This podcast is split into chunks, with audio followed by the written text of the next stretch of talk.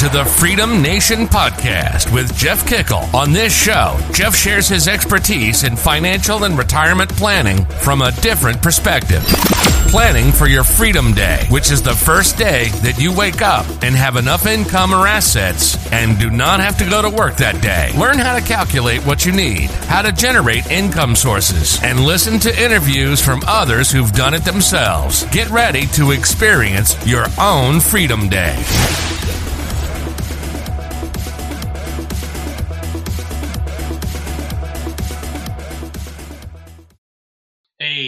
Welcome back to the Freedom Nation podcast. It's Jeff Kickle here once again, and I'm so excited to have you on the show. Today is going to be a lot of fun because I'm going to talk to you about the most important book I've ever read. Uh, and that's a lot. I, on average, I'll read about 50 to 60 books per year.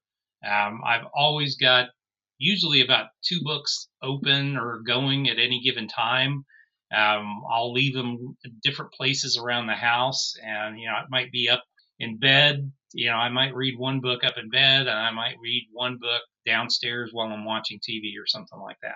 One of the things that I have learned over the years, and I learned from some of the best people I know, is that they are voracious readers. The best entrepreneurs I know are the most voracious readers I know as well. They are the people that you know, can quote books. They're the people that constantly are just absorbing information. And I really, I learned from some of the best. Um, you know, I would say my friend Danny Smith is an example of somebody who is the most well-read human being I've ever met. And I have emulated him as a mentor for so many years, you know, watching him and, and listening to all the books that he had, you know, that he had suggested over the years. So when I get to my favorite book, or the, like I said, the most important book that I've ever read, you know, like I said, that is a that's a that's a big pile of books that you have to choose one from. But the book that I read that I felt was the most important is a book called The Cash Flow Quadrant. And the Cash Flow Quadrant has a um, it's got a little chart in it, and we'll talk about that today. But it was written by Robert Kiyosaki. And Robert Kiyosaki wrote originally the Rich Dad Poor Dad book. And if you don't know the story behind Robert, uh, Robert was born in Hawaii. Uh, his family is from Hawaii. His dad, uh, his his real dad, or his you know biological dad, was um, a very well known person in Hawaii. He was a very successful person inside of the school districts there. He was a teacher and then eventually administrator, and went on to be a state uh, state representative for Hawaii. Um, but really, throughout his life, was very financially unsuccessful. Well, Robert also had a good friend of his who, you know, his dad was kind of Robert's adopted dad uh, one person that kind of took him under his wing, you know, was kind of the exact opposite of his real dad, which was, you know, he, who he calls his poor dad. His rich dad was not educated. In fact, he dropped out of school uh, before he graduated from high school, but went on to own many businesses, a lot of real estate in Hawaii, and was very street savvy and very financially successful. And that was some of the things that Robert learned growing up is, you know, watching his poor dad, who was incredibly well educated, uh, very successful in his career, but you know, in the end, he was not financially as successful as he could have been. And his poor or his rich dad who didn't have the education, was, you know, more from the streets, but he learned how to make money and he learned how to build businesses. So this was one of the things as I was writing, and I've been writing the uh, the Freedom Day book, and have been working on this whole concept over the last several years. This was one of the things that I went back to. This was something that stuck out to me from the very, very, very beginnings of you know, working with clients um, and really honestly in my own businesses. You know, I have owned in my life nine businesses, almost 10 businesses now. And, you know, of those 10, the first seven failed miserably. And I've said this before on previous podcasts, you know, I, and I'm not afraid to say they failed. And honestly, sometimes you just, you have to fail. And the problem that most people have is they have one failure and they just give up and they stop. And that was just something that I never wanted to do. It was something that I never was going to do. I knew in my heart of hearts that there was something to me owning my own businesses. And it wasn't until I really got forced into uh, making a change in my life from a you know career perspective or at least from a an employment perspective that I made the decision to go out on my own and you know go out on my own and create my own business and really finally found the the keys to success. So one of the things that is in the cash flow quadrant is a, a chart. And basically think of it this way. It's a chart that has four parts to it. So, you know, if you if you were to think of a, a box and put an or put a, a, uh, a plus sign in the middle of that box so that it divides it into four equal parts, that cash flow quadrant falls in there. So if you go on to our website um, to freedomnation.com slash resources, you can actually get a copy of this chart. Um, you can also just Google cash flow quadrant, but the easiest place would just be to go to our website and you can get that information off of there. Inside that chart, top left hand corner, you would write an E. The bottom left hand corner, you'd write an S. The top right hand corner, you'd write a B and the bottom right hand corner, you would write an I.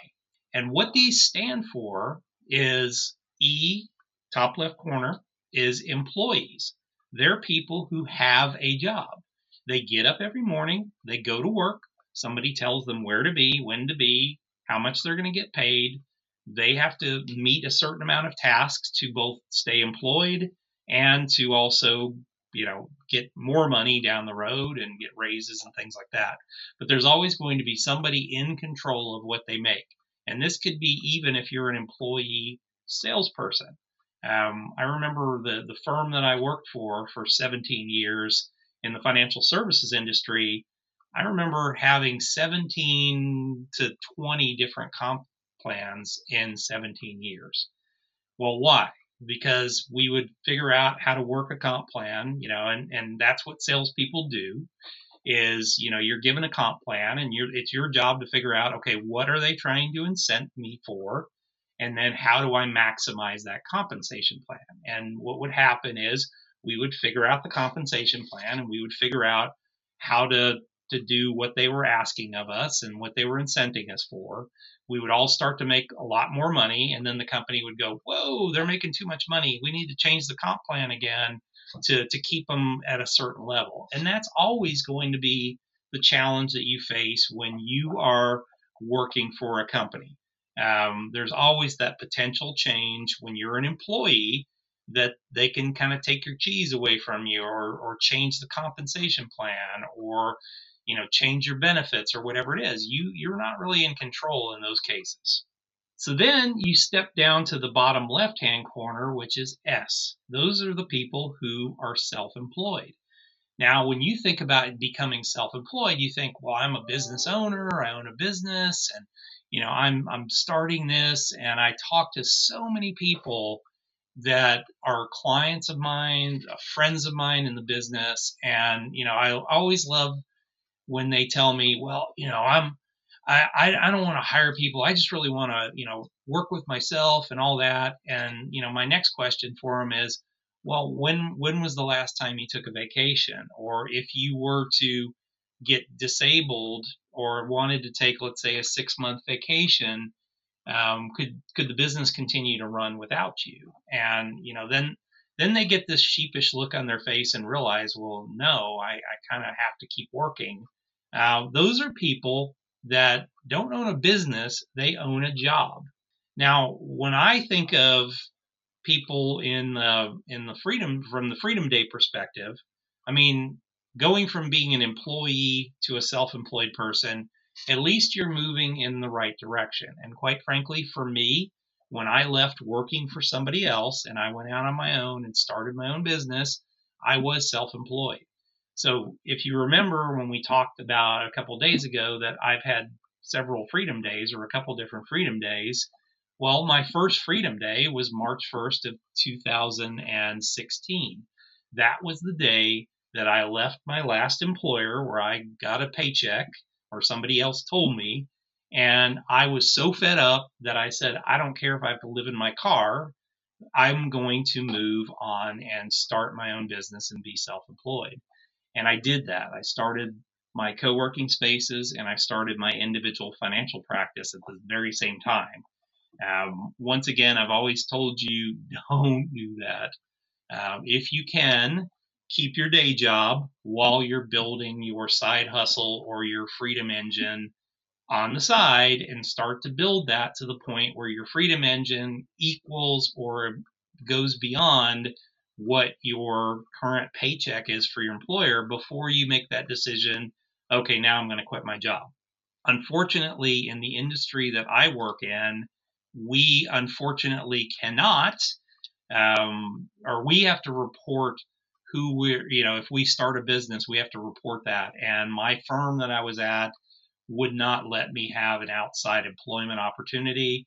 They wouldn't let me have started a business outside. And quite frankly, I couldn't have continued to work for them and um, start the co working spaces that I own at that time. So that was one of the things that, you know, you start to look at, all right, well, this is what I have to do. It's not probably the smartest thing to do, but it is the it was what I had to do at the time. So I became self-employed. I was I started my business. I was a you know a co-working space. Um, we were very short staffed at the time. It was really just myself and my business partner. Uh, we were the only people that made any money from the business. And I, I remember at the beginning, as we were trying to get the business started up, the bank you know, asking us, well, why are you taking a salary, you know, and you haven't started earning revenue? And I'm like, because I want to live and I needed a, a paycheck to live on. It would have worked better had I been able to stay at my employer and have a paycheck coming in and not have to take money out of the business at the beginning. But it is how it is. So I became self employed, which was fine. I mean, I, for the first time in my life, got to go up, you know, get up whatever time I wanted, work when I wanted. You know, I was working for me. So all the opportunity, all the things that I was doing are were things that I was doing for myself for the very first time ever. And I was so committed to doing that. I was so committed to growing that business. I was so committed to making these things succeed that I did. So I spent that time growing my business. I spent that time getting those launched. But one of the challenges on the left hand side of the cash flow quadrant is everything you do on the left hand side of the quadrant is something that you're doing selling time for money. If I'm an employee, I'm selling my time for money. If I'm self employed, I'm selling my time for money. And I'm limited by that time. There's only so much time that I have in my business to get things done. Now, sometimes it's funny because people will say, "Oh, well, I've got employees that work for me. I'm the I'm a business owner now." Well, no, not necessarily. You can still be self-employed and have people working for you. The challenge is making the move to the next step. And that is moving to the right-hand side of the quadrants where you have the B's and the I's, the business owners and the investors when you get to that right hand side, you are selling knowledge or you're letting your money work for you. You're selling a system or knowledge or something, and you are not, this is not a time bound thing.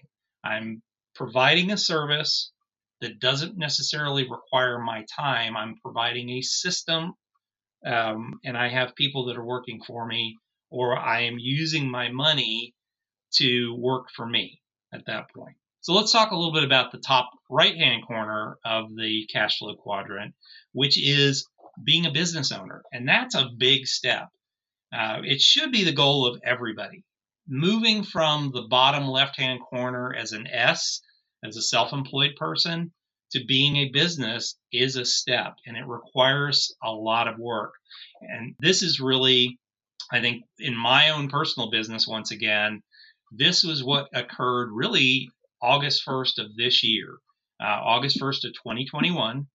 I had spent most of the COVID time period because COVID just kind of blew my whole business up, especially on the co working side.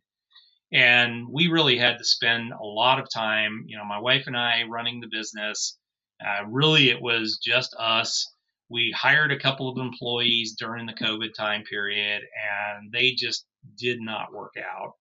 Uh, they didn't really have kind of an ownership mindset. It was just, you know, literally people that you had to tell what to do every time. And and we actually had spent a lot of time thinking about our systems, how we do things, the way we do things. Um, part of the problem with that is I wasn't letting go enough and trusting the people I had, probably for a good reason because I didn't really trust them because they didn't really fit uh, our our model very well. And I started to really look at, you know, all right, first off, who who do we need to hire? I looked at what are our procedures? What is the system we have? What is this way that we you know bring people into our businesses? And and i started to look at that not only in my co-working space i looked at that in our financial practice our wealth management practice and in a lot of ways in the advertising agency and and media company that i own how do we systematize how do we create something that is repeatable and then how do I hire employees that will work that system? Uh, the challenge I had before is we had a system, but then I was hiring employees that kind of wanted to do their own thing. Um, they they weren't really designed for working a system. They they wanted to be creative and do all these things, and it's like, well, yeah, but we need you to work the system. So one of the the big things that I did, and, and I didn't do it purposely, but I'm really glad that I did, is I started hiring military guys, uh, people that had been in the military for years, um, got out.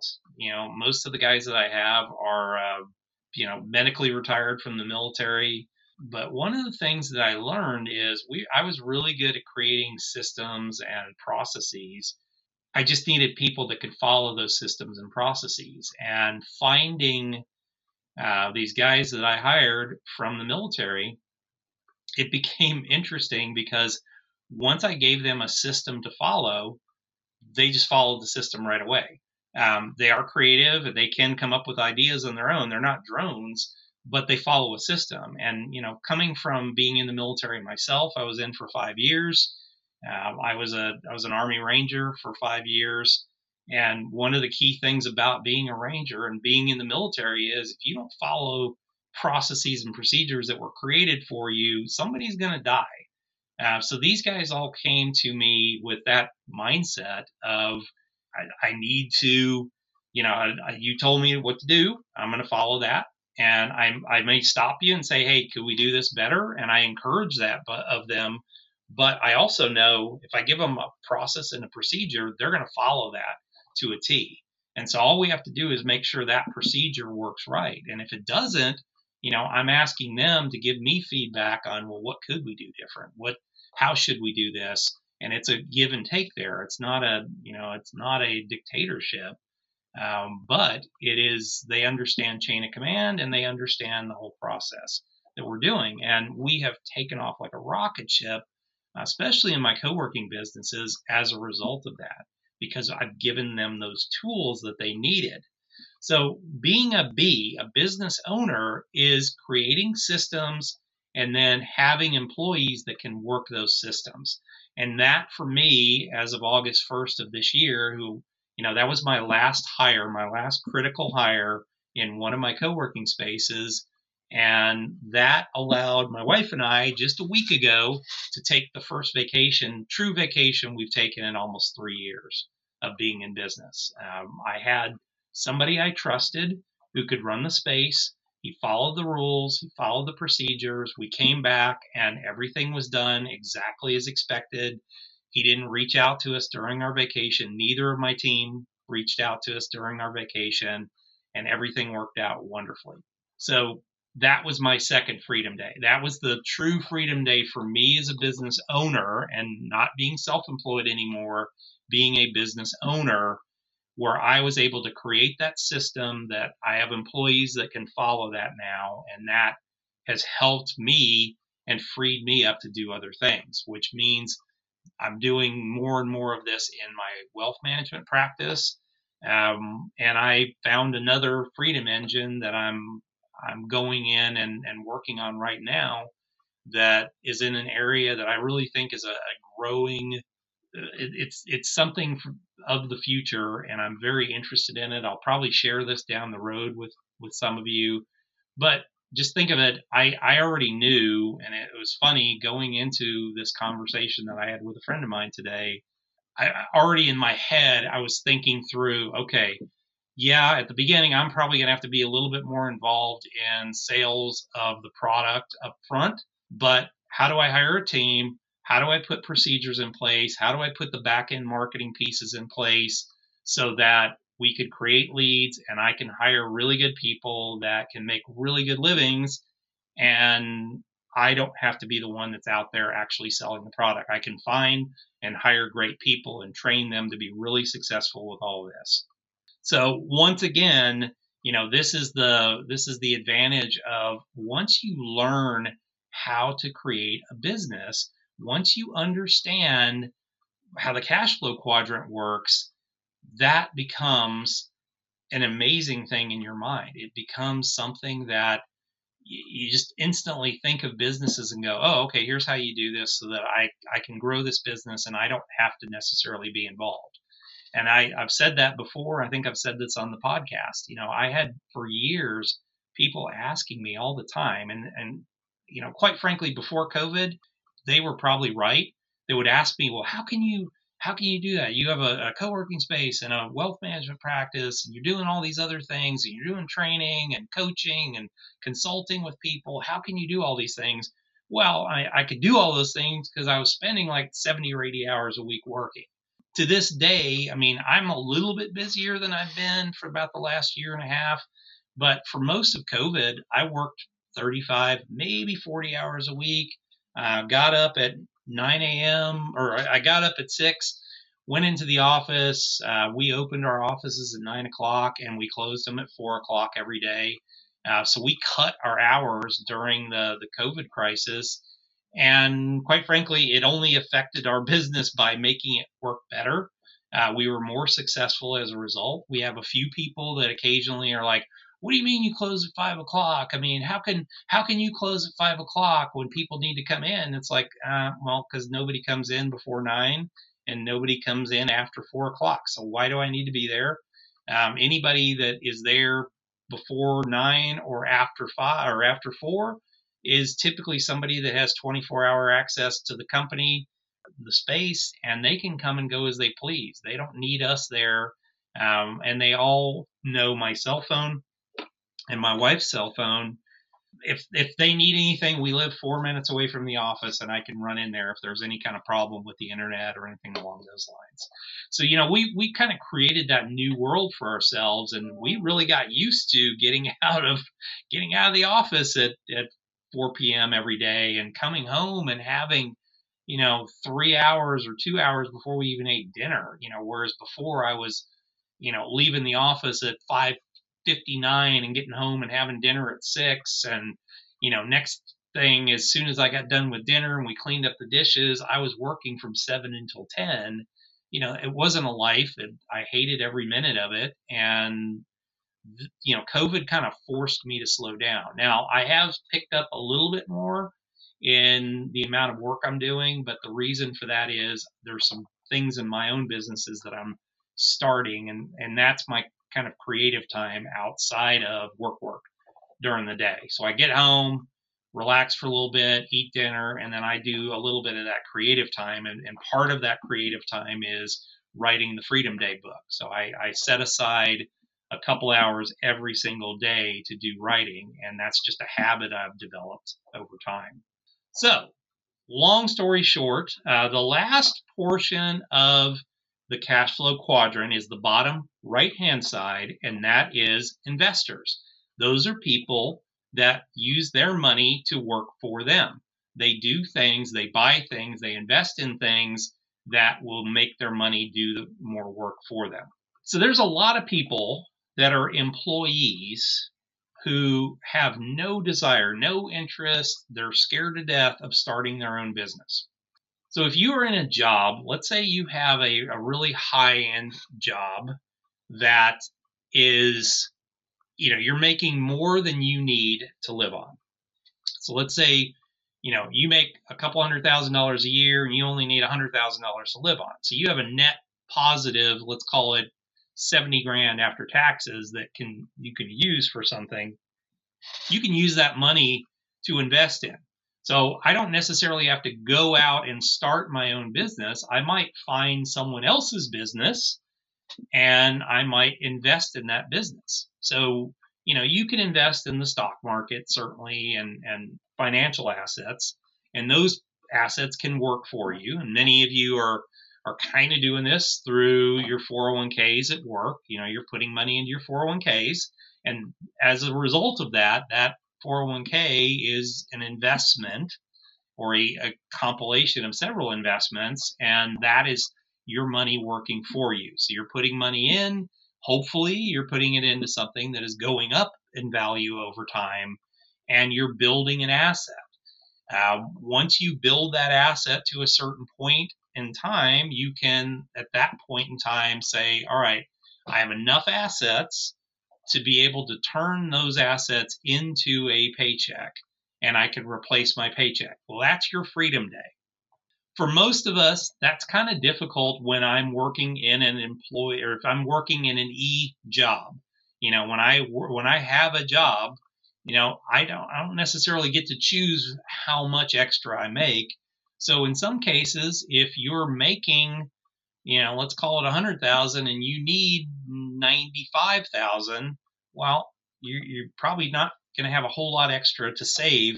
And as a result of that, that's going to cause you to not be able to reach your freedom day until much, much later in life, if ever.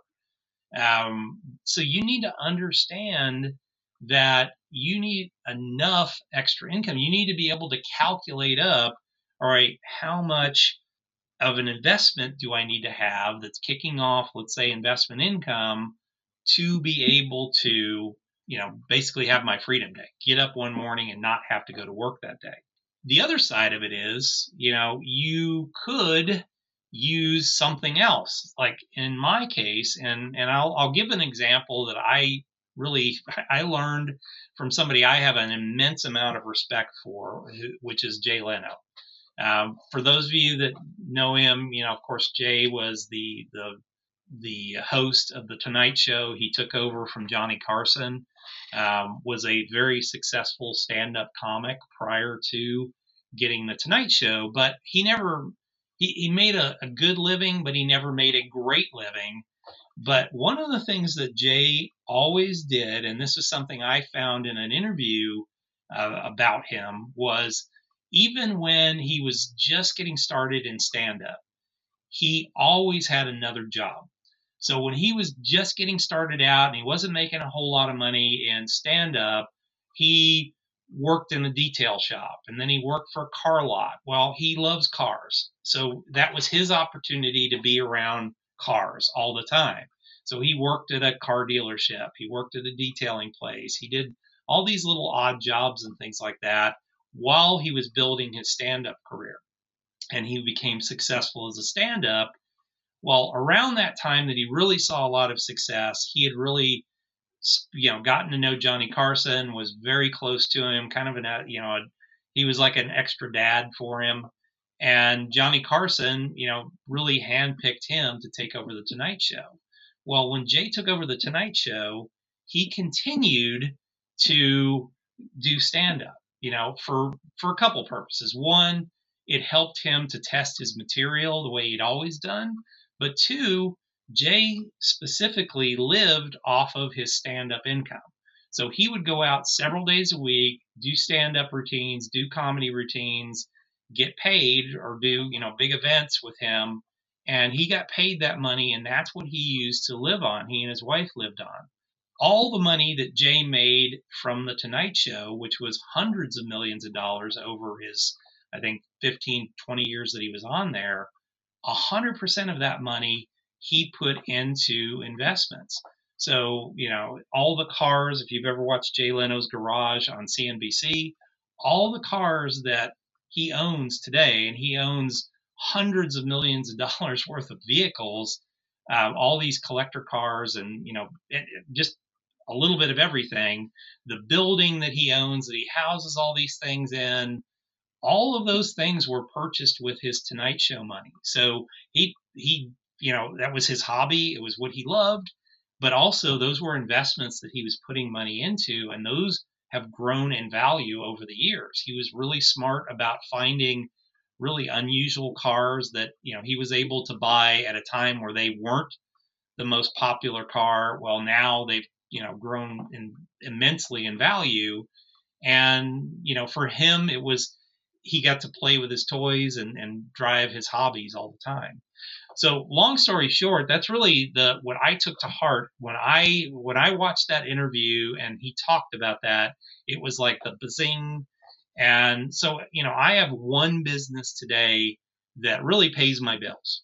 All the other businesses I have are you know, as I earn revenue in those businesses, that money goes directly into, if it's not being used to reinvest into the business to do something else with that business, any income that those businesses kick off for me goes to investments. So I use my B category investments to you know fuel my investment portfolio and part of that reason part of the reason i do that today one is because i don't really need any more money to live on. You know, one of the things that I learned in, and especially at the very beginnings of our business, when you know I didn't really have the the e job anymore. I I quit that job.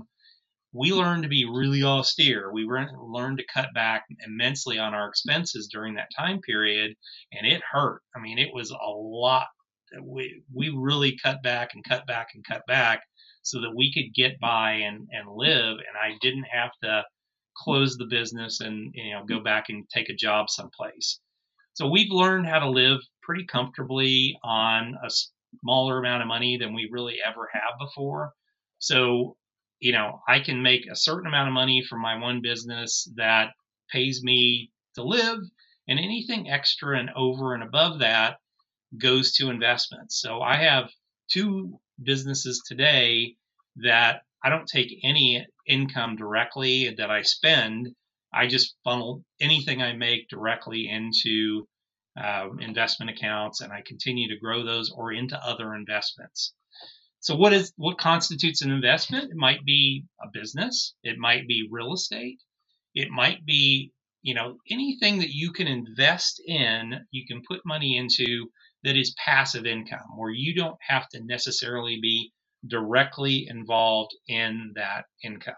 I will say, you know, today, my life, I'm pretty much about 25 to 30% of my total investment portfolio is of, of, financial investments and, and that portion of my portfolio, not businesses, is invested in real estate because one of the things I love about real estate is it kicks off a you know, a quarterly, monthly or quarterly income stream uh, that continues to help grow, and it, you know, it's going to continue to do that regardless of what's going on. Um, and it tends to be higher than other fixed income type investments. Um, I choose right now. I don't have the time to directly invest in real estate. Uh, you know, buying rental houses or whatever. Um, I invest in real estate through securities products because those are things that I, you know, it's like, okay, I can do that. I can get that diversification of, of real estate without me having to directly be involved in that because I don't, honestly don't have the time to monkey with it. So you need to, in your own things or your own life, you need to start thinking about you know, where you are on that quadrant. Are you an E? Are you an S? Are you a B or an I? Um, and you might be a couple of those. Like I said, people can be E's and still be I's as well. Um, you theoretically could continue to have a job and still own a business. Um, I think it would be very difficult for many. Uh, it, it's really only at the very, very, very beginnings of a business when you're in the startup phase that you could hold a job and also be self employed. You want to get to the point uh, when you're looking at what we call your, your freedom engines, uh, those things that you are putting that you're that are generating the extra income you need to pay off debt, to build up your investments and your overall, or to replace your existing income and get to your freedom day, you need to be able to figure out what are those sources. Um, where should I be putting my time and effort? And certainly, where should I uh, be spending my time? And the more and more and more that you can transition from selling time for money and actually selling knowledge, information, um, you know, creating systems, buying investments. The more you can be on that side of the quadrant, the more successful you are going to be over time. So here's your ex or your exercise. Um, you know, we do this every time there's some kind of action that you need to take. Take a moment and go to www.freedomnationpodcast.com slash resources and download the cash flow quadrant take a look at it. And now your exercise is to figure out where you are and where you want to be. Uh, do you, you know, are you an E today and you want to be an investor or you want to start a business? then start to think about what that looks like for you because we're going to start to talk on, on several episodes coming up of your freedom engine what is what is going to be your freedom engine to go out there and start something that is going to generate income so thank you for taking your time today i appreciate it this is um, beginning to uh, to you know get you prepared to start planning for your Freedom Day. On our next episode, we're going to talk about the three principles of Freedom Day. And there, there's three basic principles that I have for Freedom Day so that you can begin to build your own freedom engines. You can start to plan out your Freedom Day, and we will be continuing on this process with you. So, thanks a lot. It's Jeff here once again, and I love to see you out here um, on any of the um, channels that you're listening to this. If you could give us a five star rating, we'd appreciate it. And in addition to that, I love comments. So if you have the opportunity to like and share this with folks and make a comment about it, uh, I answer all comments and I answer questions that are put through there. So I encourage you to, you know, pop a question in if you like. Um, if you want to troll us, you're more than welcome to. I may ignore you at that point, but uh, but you know, I we take all comments and we take them as is. So thanks a lot. We'll see you back here next time. Thank you for listening to the Freedom Nation podcast. You can find us on Apple Podcasts and all the major channels. Wherever you're listening, please subscribe to the channel and leave a rating and review. If you have friends and family that could benefit from their own Freedom Day, please share with them. Finally, join Freedom Nation by following us on Facebook, Instagram, and Twitter.